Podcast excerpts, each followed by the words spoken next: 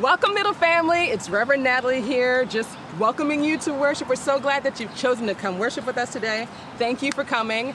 Um, we're doing Pride Sunday again because that's how Middle rolls. And um, I don't know, you might have noticed that it's also Independence Sunday. And um, if you did, I hope that you also recognize that everybody ain't free. So why don't you use this Sunday to see how you can move the needle a little bit more towards freedom? Let's get right into worship, but before we do, we like to take a deep, centering breath together.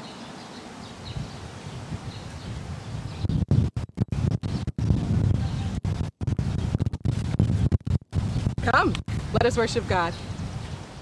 For freedom, standing till it comes. Standing for freedom, standing till it comes. Standing for freedom, standing till it comes. Standing for freedom, standing till it comes. Standing for freedom, standing till it comes. Standing for freedom, standing till it comes. Standing for freedom, standing till it comes. Standing for freedom, standing till it comes. Standing for freedom, standing till it comes. Standing for freedom, standing till it comes. Standing freedom, standing till it comes. Standing for freedom, standing till it comes. Standing freedom, standing till it comes. Standing freedom, standing till it comes. Standing freedom, standing till it comes. Standing freedom, standing till it comes. Standing freedom, standing till it comes. Standing freedom, standing till it comes. Standing freedom, standing till it comes. Standing freedom, standing till it comes. Standing freedom,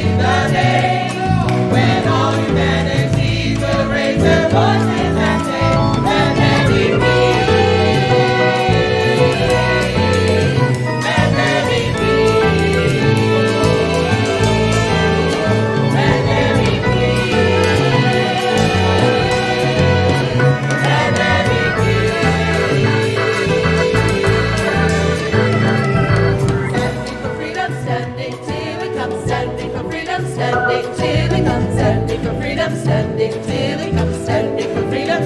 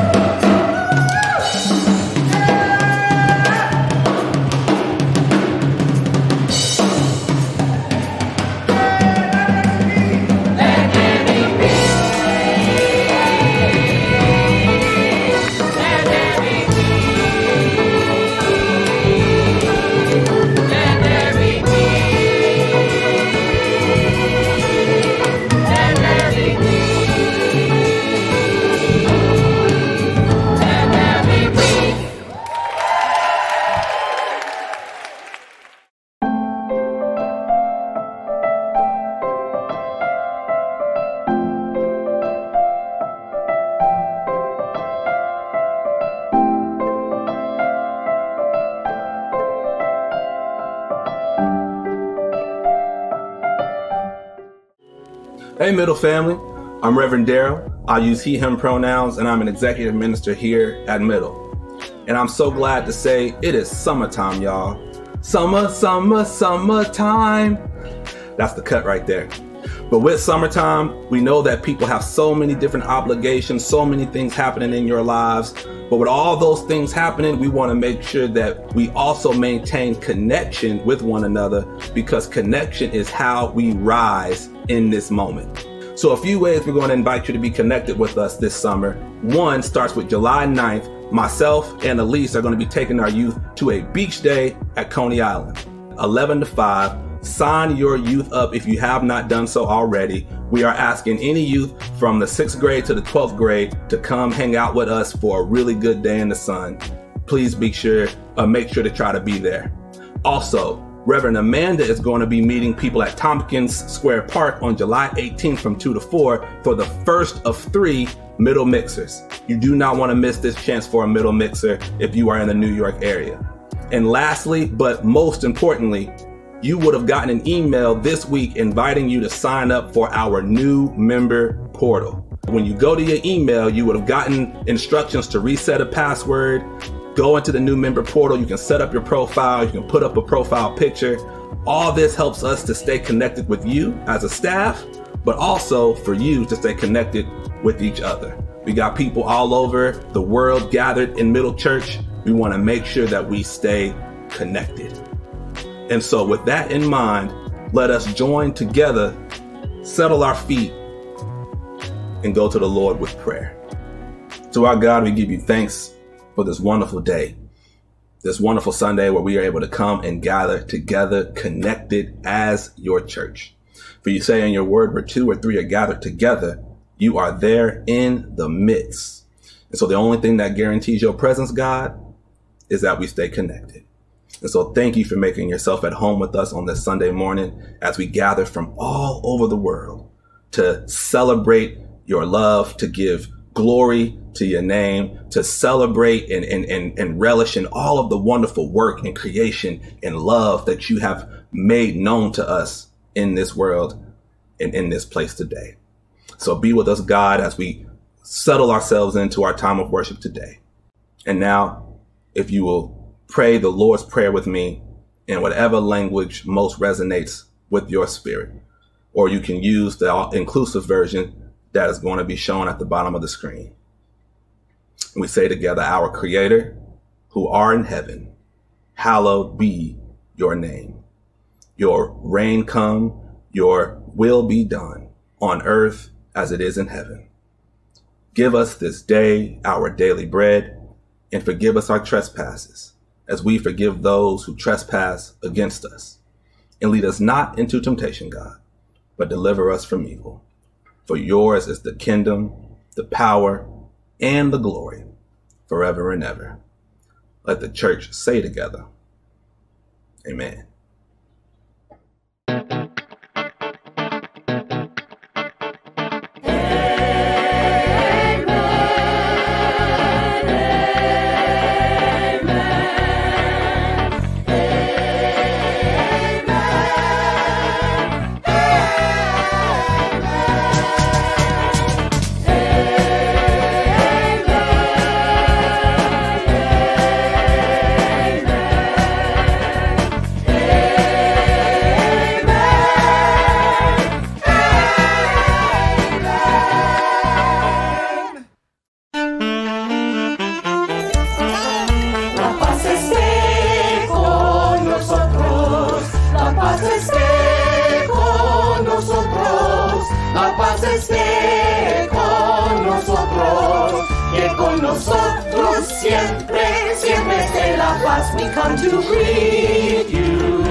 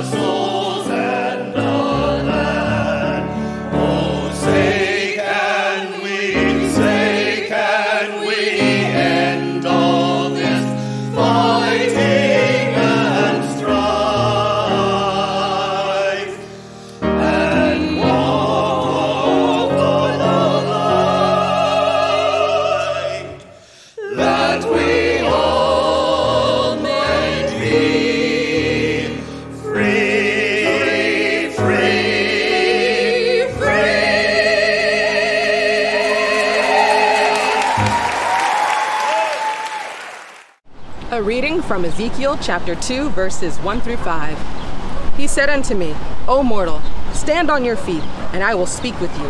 And when he spoke to me, a spirit entered into me and set me on my feet.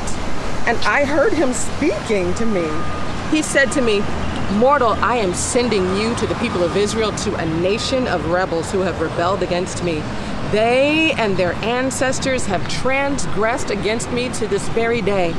The descendants are impudent and stubborn. I am sending you to them, and you shall say to them, Thus says the Lord. Whether they hear or refuse to hear, for they are a rebellious house, they shall know that there has been a prophet among them. The word of God for the people of God. Thanks be to God. Hi, everyone. We're so excited to be here with you for this expansion of Pride into the month of July. Coming for the rest of the calendar, too. Before we preach, let's take a moment to pray. God, may the words of our mouths and the meditation of all of our hearts be acceptable in your sight, our rock and our Redeemer. Amen. So, this may not be the most profound theological reflection, but Ezekiel is a bit of a weirdo.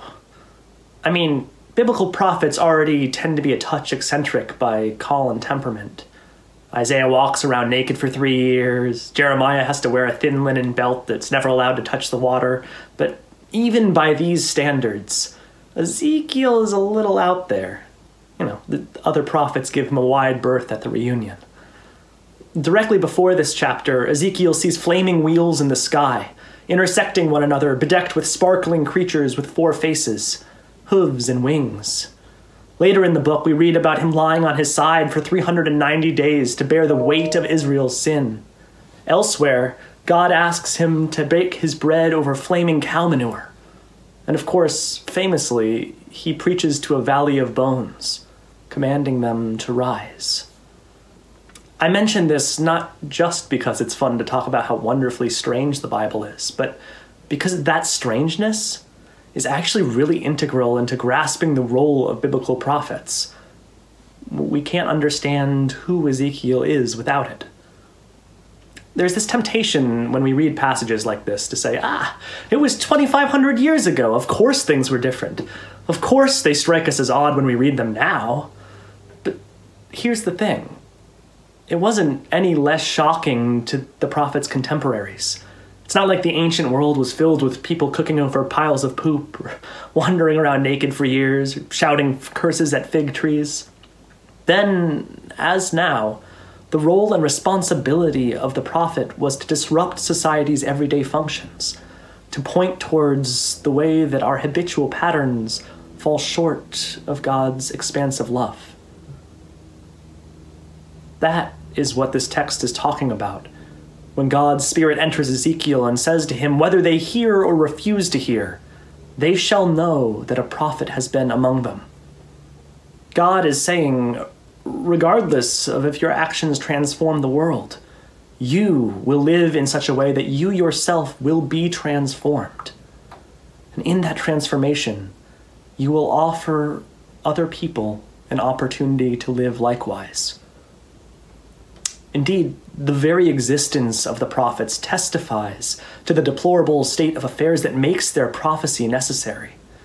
It is the people's rebellion and transgression that forces God to call Ezekiel, to ask him to bear a message that will bring scorn and animosity upon him. Ezekiel's strangeness is God's indictment. It reveals the gulf that yawns between the world and God's dream for us. And so, Uh, of course, we don't always immediately understand the prophet's words and actions when we first hear them. If we did, prophecy would not be necessary. And so, maybe put it more simply, maybe less pastorally than my friend, a prophet really only has one job, right? A prophet's job isn't to debate you or convince you or prove anything. Their job is simply to bear witness to the truth that God wants others to hear. And so, as we think about pride beyond June, I want us to consider this question Who are the gender expansive prophets among us who we, like the Israelites, refuse to hear? In Ezekiel 1, Ezekiel is face down before the glory of God. Powerful to me that it is only through being open to God working inside of him that Ezekiel is then commanded to stand, look God in the eye, and is then overcome by God's Spirit. There's something really fascinating about God using Ezekiel's body as a site for transformation. As Ben said earlier, it isn't so much about how Ezekiel looks, but rather the way he exists in the world that is transformative and which God knows will give light to others. Ezekiel's body then becomes a site of liberation. When I first heard this framing from the Nap ministry, our bodies as sites of liberation, something lit up inside of me.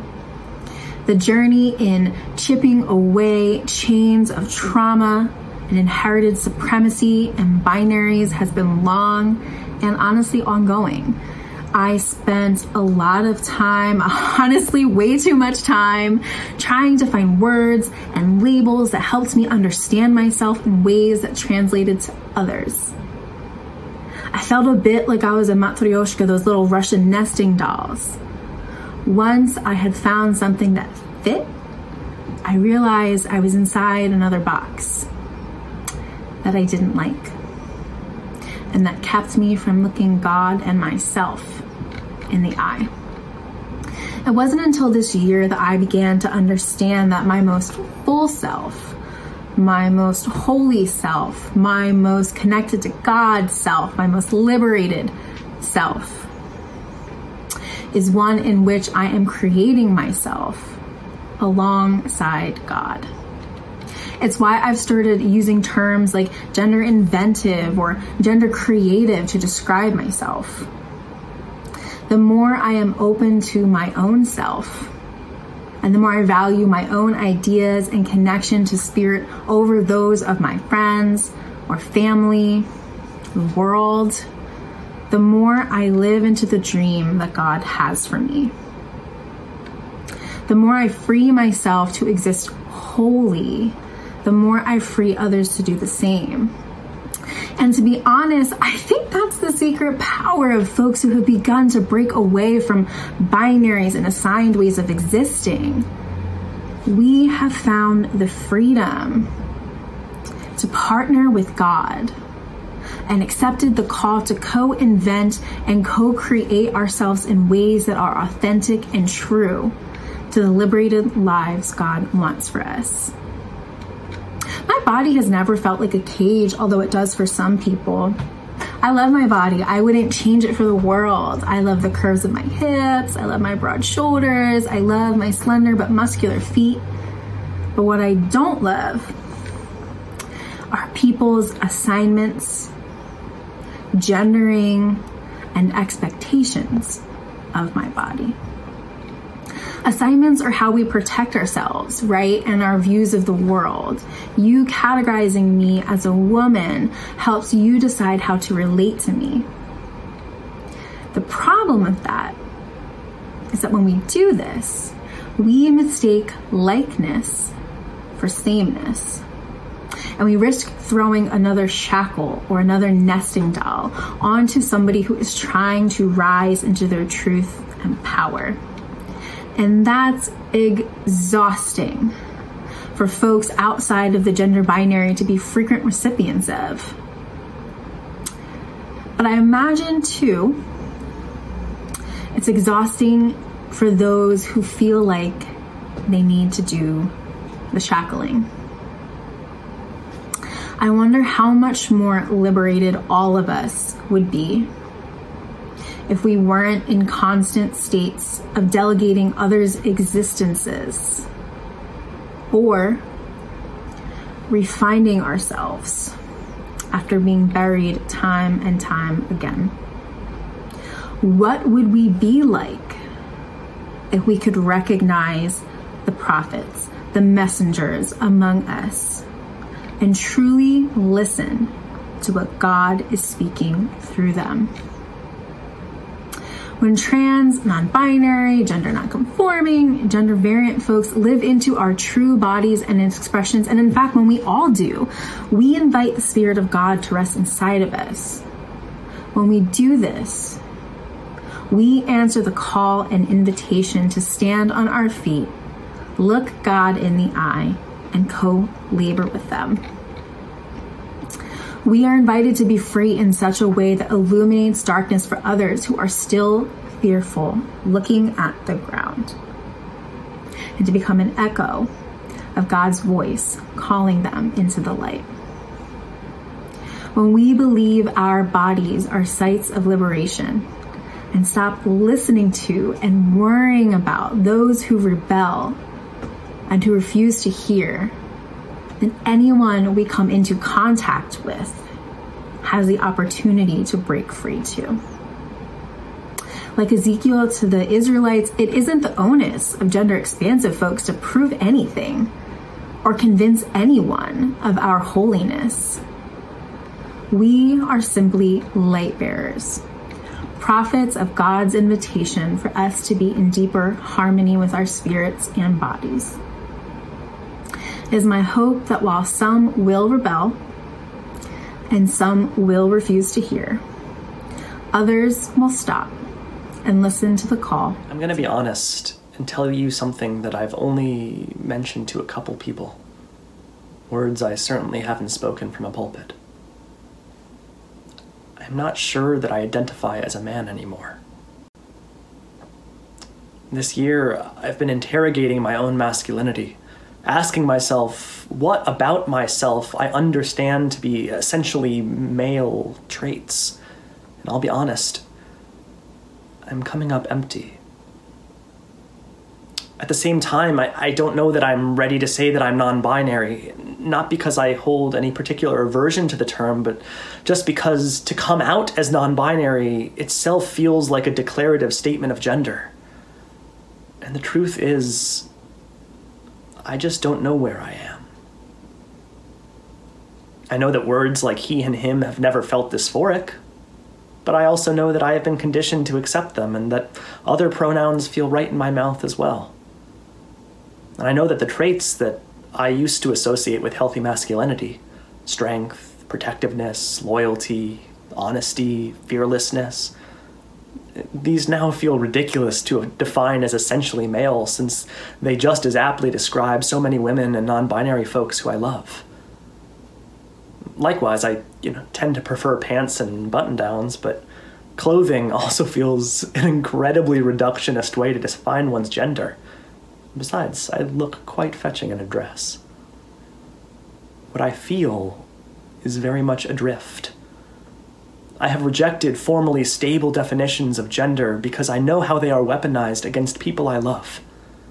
And I have felt how they imprison me too.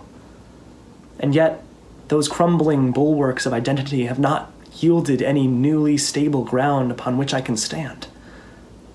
Perhaps they never will.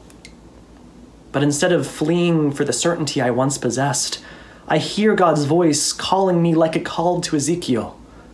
Prioritize truthfulness over comfort, and live your life in such a way that when you are gone, people will know that a prophet has been among them. Each and every one of us has the potential to be a prophet. We all have a choice.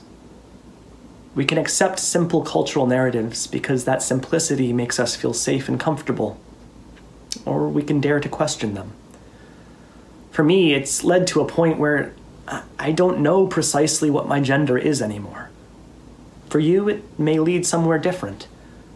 But if we risk the authenticity to which God calls us, what is guaranteed is that we will never be exactly the same people we were before. And we, through that radical integrity, will open doors that others can move through. We can beckon the world toward freedom, towards God's dream, which always perches on the precipice of becoming. If we accept this call, we become messengers of a future we do not own. If we accept this call, we become lampposts, lighting the way for others to become whole. Now, we'd like to ask you some questions you can ask yourself about your gender to help you think about how you may or may not be living within gender binaries and maybe open yourself to fully embracing people of every gender. How do you know you're a man? How do you know you're a woman? What traits do you consider feminine traits? What traits do you consider masculine traits? How do you know you fall outside that binary? If you're a parent, caregiver, or educator, do you teach gender in a binary way? Do you make assumptions about the young people in your life and their genders? If so, why? If we don't derive our gender from our genitalia, where does it come from? How are you explicitly instructed to perform your gender? How about implicitly? Has it ever felt confining? What keeps you from transgressing those boundaries? What would make you free?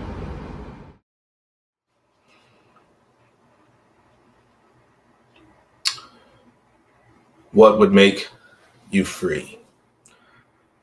It's an amazing question. As we are here on this 4th of July Sunday, this Sunday after Pride, Sunday where we as a nation lift up talk and ideas of freedom. But for the most part, they remain to just be that ideas, myths, lacking authenticity. And so today, we are invited into a space and a time, reminded through the prophet Ezekiel, encouraged through the prophetic preaching of both Ben and Elise about what is our radical authenticity. How can we live into authenticity? How can we then live into freedom? I saw in the chat that some people were asking questions about my shirt. And the shirt says, Big Black Energy. This is a statement of my radical authenticity. And I wear it because despite how people might perceive it, I am going to be me. Despite the scorn, despite the confusion, despite the comments, I am going to be me. I am going to be free. And so we move into a time of communion together because in this moment of communion, we are reminded by Jesus himself about what it means to be free, what it means to live radically uh, authentically, radically authentically. And Jesus' own authenticity brought scorn. And he tells us about that scorn while sitting around the table with his friends, preparing to share a meal when he takes bread and he lifts this bread up and he says, This is my body broken for you, broken that you might get to be free. And Jesus also takes the cup. And when he takes the cup, he gives thanks, saying that this cup is the new covenant, new promises that come with you living authentically, radically free. And so I invite us in this time of communion to take the bread together, break it, eat.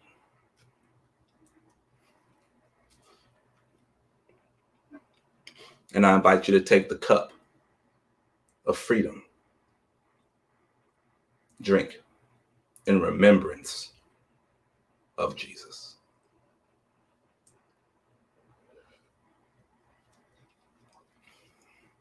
Amen. Hello, everyone. Congresswoman Ayanna Pressley here, representing the Massachusetts 7th Congressional District. As a sister in faith, uh, it is wonderful to be able to join in this community of faith. A special thank you to the senior minister, the Reverend Dr. Jacqui Lewis, a sister who has a prophetic voice and leads an impactful ministry with her humility and commitment to radical love. I am in awe of the ministry that Middle Church does to impact the East Village community and beyond. I want to extend my heartfelt thoughts and prayers as I know you recently experienced a great tragedy. I thank God that you continue to summon the strength to be in the work of ministry, realizing that the church and the beloved community is the people.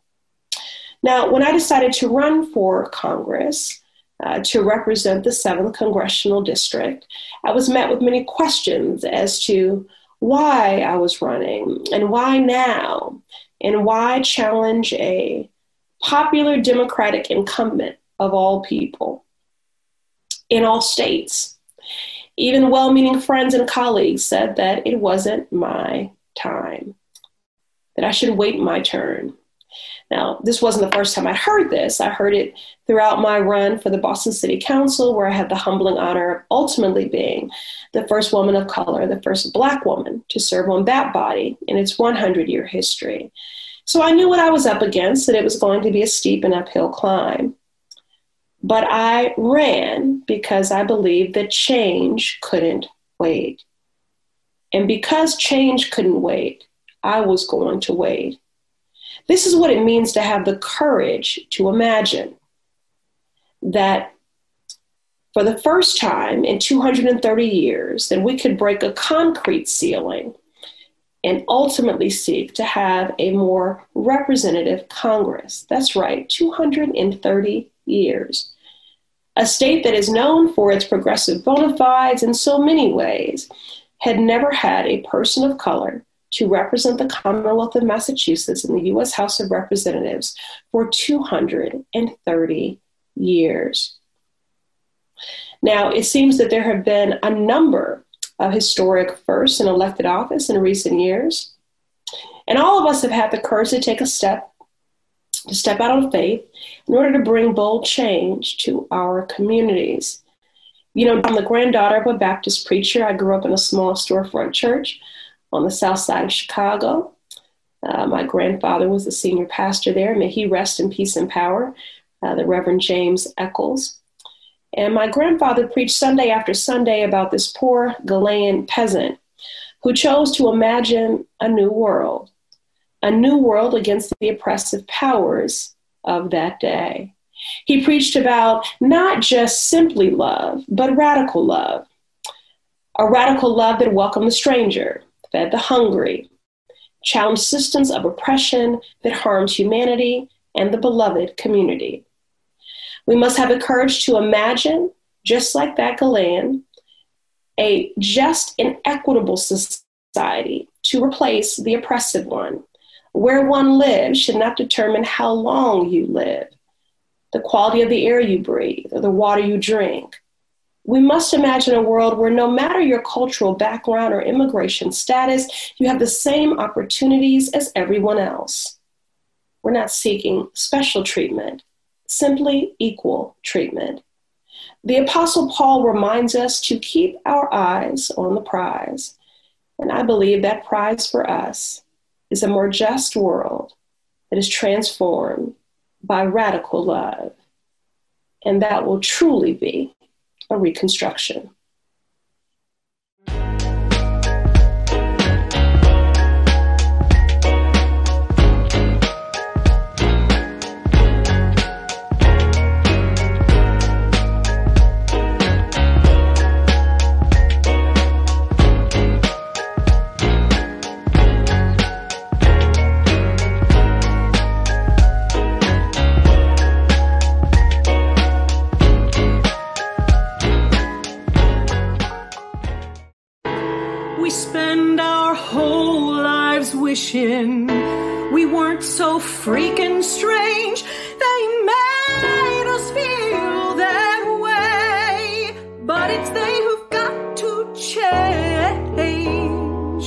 The way they think, that is.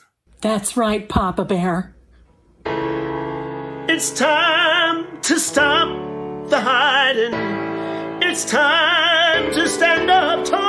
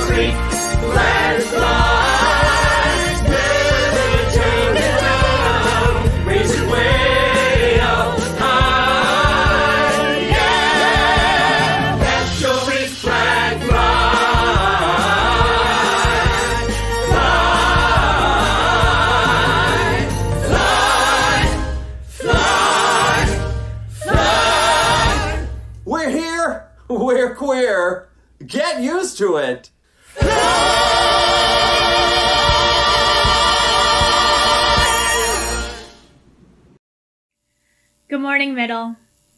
Let us pray.